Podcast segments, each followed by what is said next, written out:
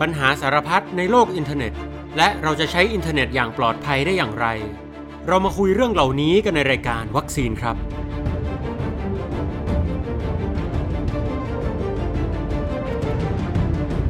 ยินดีต้อนรับทุกท่านเข้าสู่รายการวัคซีน รายการที่จะช่วยเสริมสร้างภูมิคุ้มกันทางความคิดครับ พบกับผมอาจวรงค์ จันทมาศผู้ดำเนินรายการ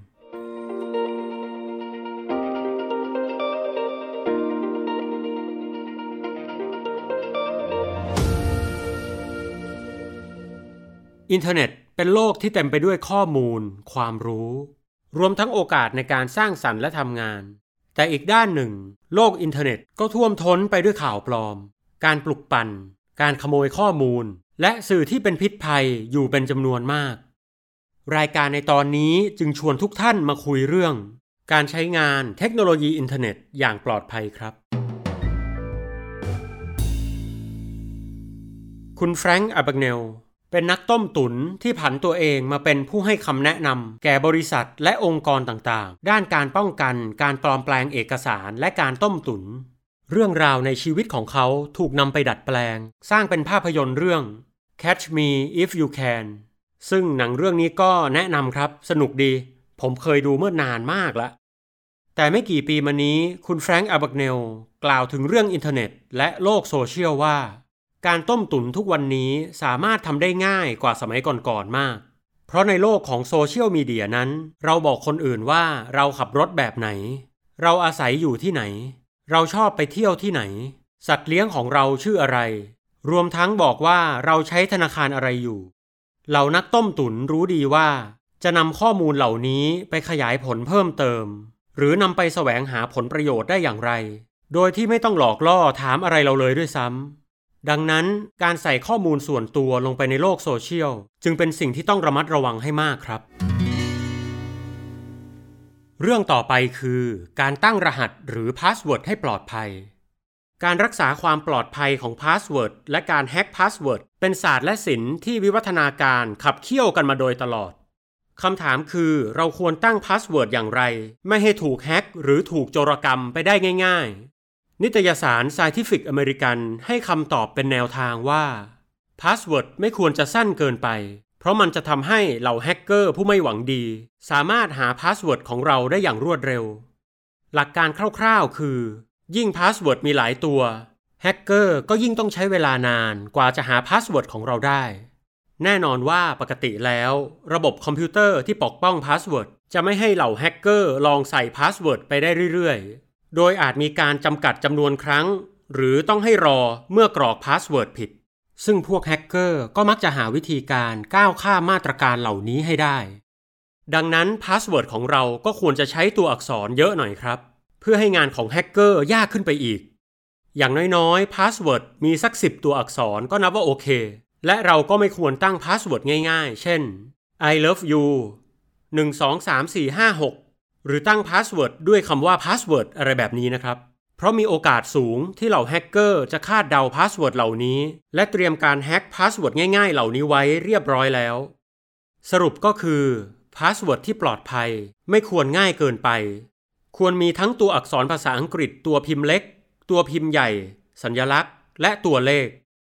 ความยาวของพาสเวิร์ดรวมแล้วอย่างน้อย 10 ตัว แต่ตั้งเสร็จแล้วก็ต้องจำให้ได้ด้วยนะครับ ต่อไปคือเรื่อง filter bubble ท่านผู้ฟังทราบไหมครับว่า สิ่งที่ผู้คนเข้าถึงในโลกอินเทอร์เน็ต และโลกโซเชียล ถูกกำหนดโดยอัลกอริทึมที่มองไม่เห็นของบริษัทผู้สร้างแพลตฟอร์มนั้น ซึ่งบริษัทเหล่านั้นที่เป็นเจ้าใหญ่ ๆ ก็มีไม่กี่แห่งนะครับ นั่นเป็นเหตุให้นักวิชาการและภาคสังคมจำนวนหนึ่งมีความกังวล เพราะมันมีโอกาสที่จะทำให้เราเห็นข้อมูลเพียงด้านเดียว คืออย่างนี้ครับ นักวิชาการจำนวนหนึ่งมองว่า จุดมุ่งหมายหนึ่งของเว็บไซต์และโซเชียลเน็ตเวิร์กคือการพยายามดึงให้ผู้ใช้งานอยู่ในแพลตฟอร์มนั้นนานๆ และใช้งานแพลตฟอร์มนั้นต่อไปเรื่อยๆ อัลกอริทึมจึงมักนำเสนอแค่เนื้อหาที่สอดคล้องกับพฤติกรรมออนไลน์ของผู้ใช้งาน พูดง่ายๆว่านำเสนอแต่สิ่งที่ผู้ใช้งานมักจะเห็นด้วย ส่วนมุมมองอื่นๆที่แตกต่าง ก็มีแนวโน้มจะไม่ค่อยปรากฏออกมาให้เห็น อัลกอริทึมที่คอยคัดกรองเนื้อหาเหล่านี้ทำให้เกิดศัพท์คำว่า filter bubble ซึ่งหมายถึงฟองสบู่ที่ดูแล้วใส แต่จริงๆ มันครอบเราอยู่ และกรองข้อมูลออกไปเป็นจำนวนมากทำให้เรามองไม่เห็นความจริงอีกด้าน ที่น่ากังวลเพราะว่าสิ่งนี้อาจเป็นการเสริมแรงให้กับกลุ่มข่าวปลอม และความเชื่อผิดๆได้ เพราะมันทำให้กลุ่มผู้ที่เชื่อในเรื่องเหล่านี้มากองอยู่รวมกัน และแสดงความเห็นไปในทิศทางเดียวกัน คำถามคือแล้วผู้ใช้งานอย่างเราจะแยกแยะข่าวปลอมออกจากข้อเท็จจริงได้อย่างไร ในเมื่อข่าวปลอมหรือพวกวิทยาศาสตร์เทียม อาจจะมียอดผู้ชมหรือผู้แสดงความชื่นชอบสูงมาก นี่เป็นหนึ่งในปัญหาที่โลกอินเทอร์เน็ตและโลกโซเชียลเผชิญอยู่ครับ ผมเองก็คงไม่มีคำตอบสำเร็จรูปมาตอบให้ท่านผู้ฟังตอนนี้ครับ แต่หลักการกว้างๆที่เหล่านักคิดและนักวิชาการแนะนำก็คือ ทุกครั้งที่เสพข่าว เราควรยั้งใจไม่รีบเชื่อ และลองมองหาข้อมูลอีกด้านไว้บ้าง รวมทั้งมองหาแหล่งอ้างอิงของข่าวนั้น ข่าวอะไรที่ดูดีมากๆ เหลือเชื่อมากๆ หรือเร้าอารมณ์มากๆ ก็ควรจะยิ่งยั้งใจให้มากไว้ก่อน กล่าวโดยสรุปก็คือ การค้นหาข้อมูลและการเลือกเชื่อข้อมูลในโลกอินเทอร์เน็ต เป็นทักษะของโลกยุคใหม่ที่ต้องฝึกฝนและเรียนรู้ครับ เรื่องต่อไปคือฟิชชิง ฟิชชิงเป็นภัยในโลกอินเทอร์เน็ตที่มีมานานมากแล้ว แต่ทุกวันนี้ก็ยังมีอยู่เรื่อยๆ มันเป็นการหลอกลวงเพื่อเอาข้อมูลจากเหยื่อ ตั้งแต่พาสเวิร์ดไปจนถึงข้อมูลส่วนตัวอื่นๆ เช่น เลขบัตรเครดิต ที่น่ากลัวคือ การฟิชชิงมีช่องทางการเข้าถึงเหยื่อที่หลากหลาย ทั้งทางอีเมล ข้อความทางโทรศัพท์ และเว็บไซต์ปลอม โดยจะมีการแต่งข้อมูลหลอกลวง เป็นต้นว่า บัญชีธนาคารของคุณมีปัญหา ให้เข้าไปลงทะเบียนเพิ่มเติมที่นี่ บางทีก็ส่งอีเมลมาเรื่องงาน แล้วก็ให้คลิกเข้าไปที่เว็บไซต์เพื่อดูรายละเอียดอะไรทำนองนี้ครับ พอเราลงทะเบียนกับเว็บไซต์ปลอมเขาก็จะได้ข้อมูลของเรา หรือถ้าเราเผลอไปคลิกอะไรแปลกๆ ก็อาจจะนำไปสู่การถูกแฮ็กข้อมูลได้ครับ ดังนั้นวิธีการป้องกันการถูกฟิชชิงก็คือ ไม่ไปลงทะเบียน ล็อกอิน หรือคลิกอะไรมั่วๆครับ อย่างบางทีเห็นอะไรเป็นป๊อปอัพเด้งขึ้นมา ก็ต้องอ่านก่อนครับ อย่าเพิ่งรีบคลิก หรือถ้ามันเด้งขึ้นมาให้คลิกว่ายอมรับหรือ accept ก็ต้องอ่านจนแน่ใจก่อนครับว่า เขาให้เรายอมรับอะไร สรุปก็คือจะคลิกอะไรก็ต้องอ่านก่อนนั่นเอง รวมทั้งดูให้ดีครับว่าเว็บไซต์ที่เราเข้านั้นน่าเชื่อถือหรือไม่ เพราะบางทีพวกทำการฟิชชิงอาจจะสร้างเว็บไซต์ปลอม ที่สะกดด้วยชื่อคล้ายกับเว็บไซต์จริง ตรงนี้ก็ต้องระวังให้ดีด้วยครับ หัวข้อสุดท้ายเป็นเรื่องเทคโนโลยี Deepfake ปัจจุบันเทคโนโลยี AI และ Machine Learning ถูกพัฒนาขึ้นใช้งาน จนก่อให้เกิดความสะดวกสบายต่อมนุษย์เราหลายอย่าง แต่เทคโนโลยีก็เปรียบเสมือนมีด ที่ถ้าเราใช้อย่างไม่ระมัดระวัง หรือนำไปใช้อย่างผิดๆ ก็อาจก่อให้เกิดความเสียหายได้ หนึ่งในเทคโนโลยีด้านนี้ที่น่ากลัวก็คือ Deepfake หลายท่านอาจรู้จักดีครับว่ามีโปรแกรมหรือแอปบางอย่าง ที่สามารถนำหน้าคนคนหนึ่ง มาตัดใส่วิดีโอที่เป็นหน้าคนอีกคนได้ อย่างแนบเนียนมาก ตัวอย่างที่เคยฮือฮาในโลกอินเทอร์เน็ต คือ มีการเผยแพร่คลิปวิดีโอ อดีตประธานาธิบดีสหรัฐ บารักโอบามา ออกมาพูดเตือนให้เห็นถึงความน่ากลัวของเทคโนโลยีนี้ โดยตอนจบของคลิปมีการเฉลยว่า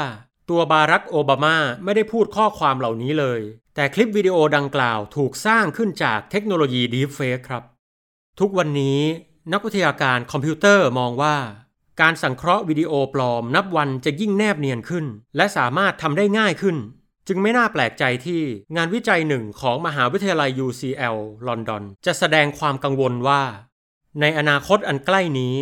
Deepfake อาจจะเป็นภัยคุกคามทางเทคโนโลยีที่น่ากลัวที่สุด เพราะมันสามารถนำไปสู่การก่ออาชญากรรมที่หลากหลาย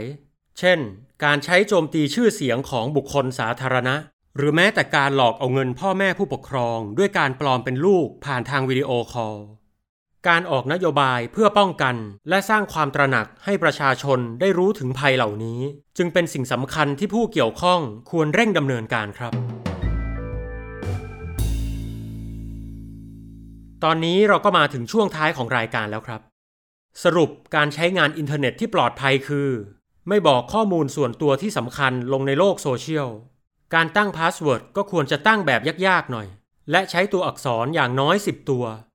เวลาจะค้นหาข้อมูลเรื่องอะไรก็ควรจะหาด้านตรงข้ามบ้าง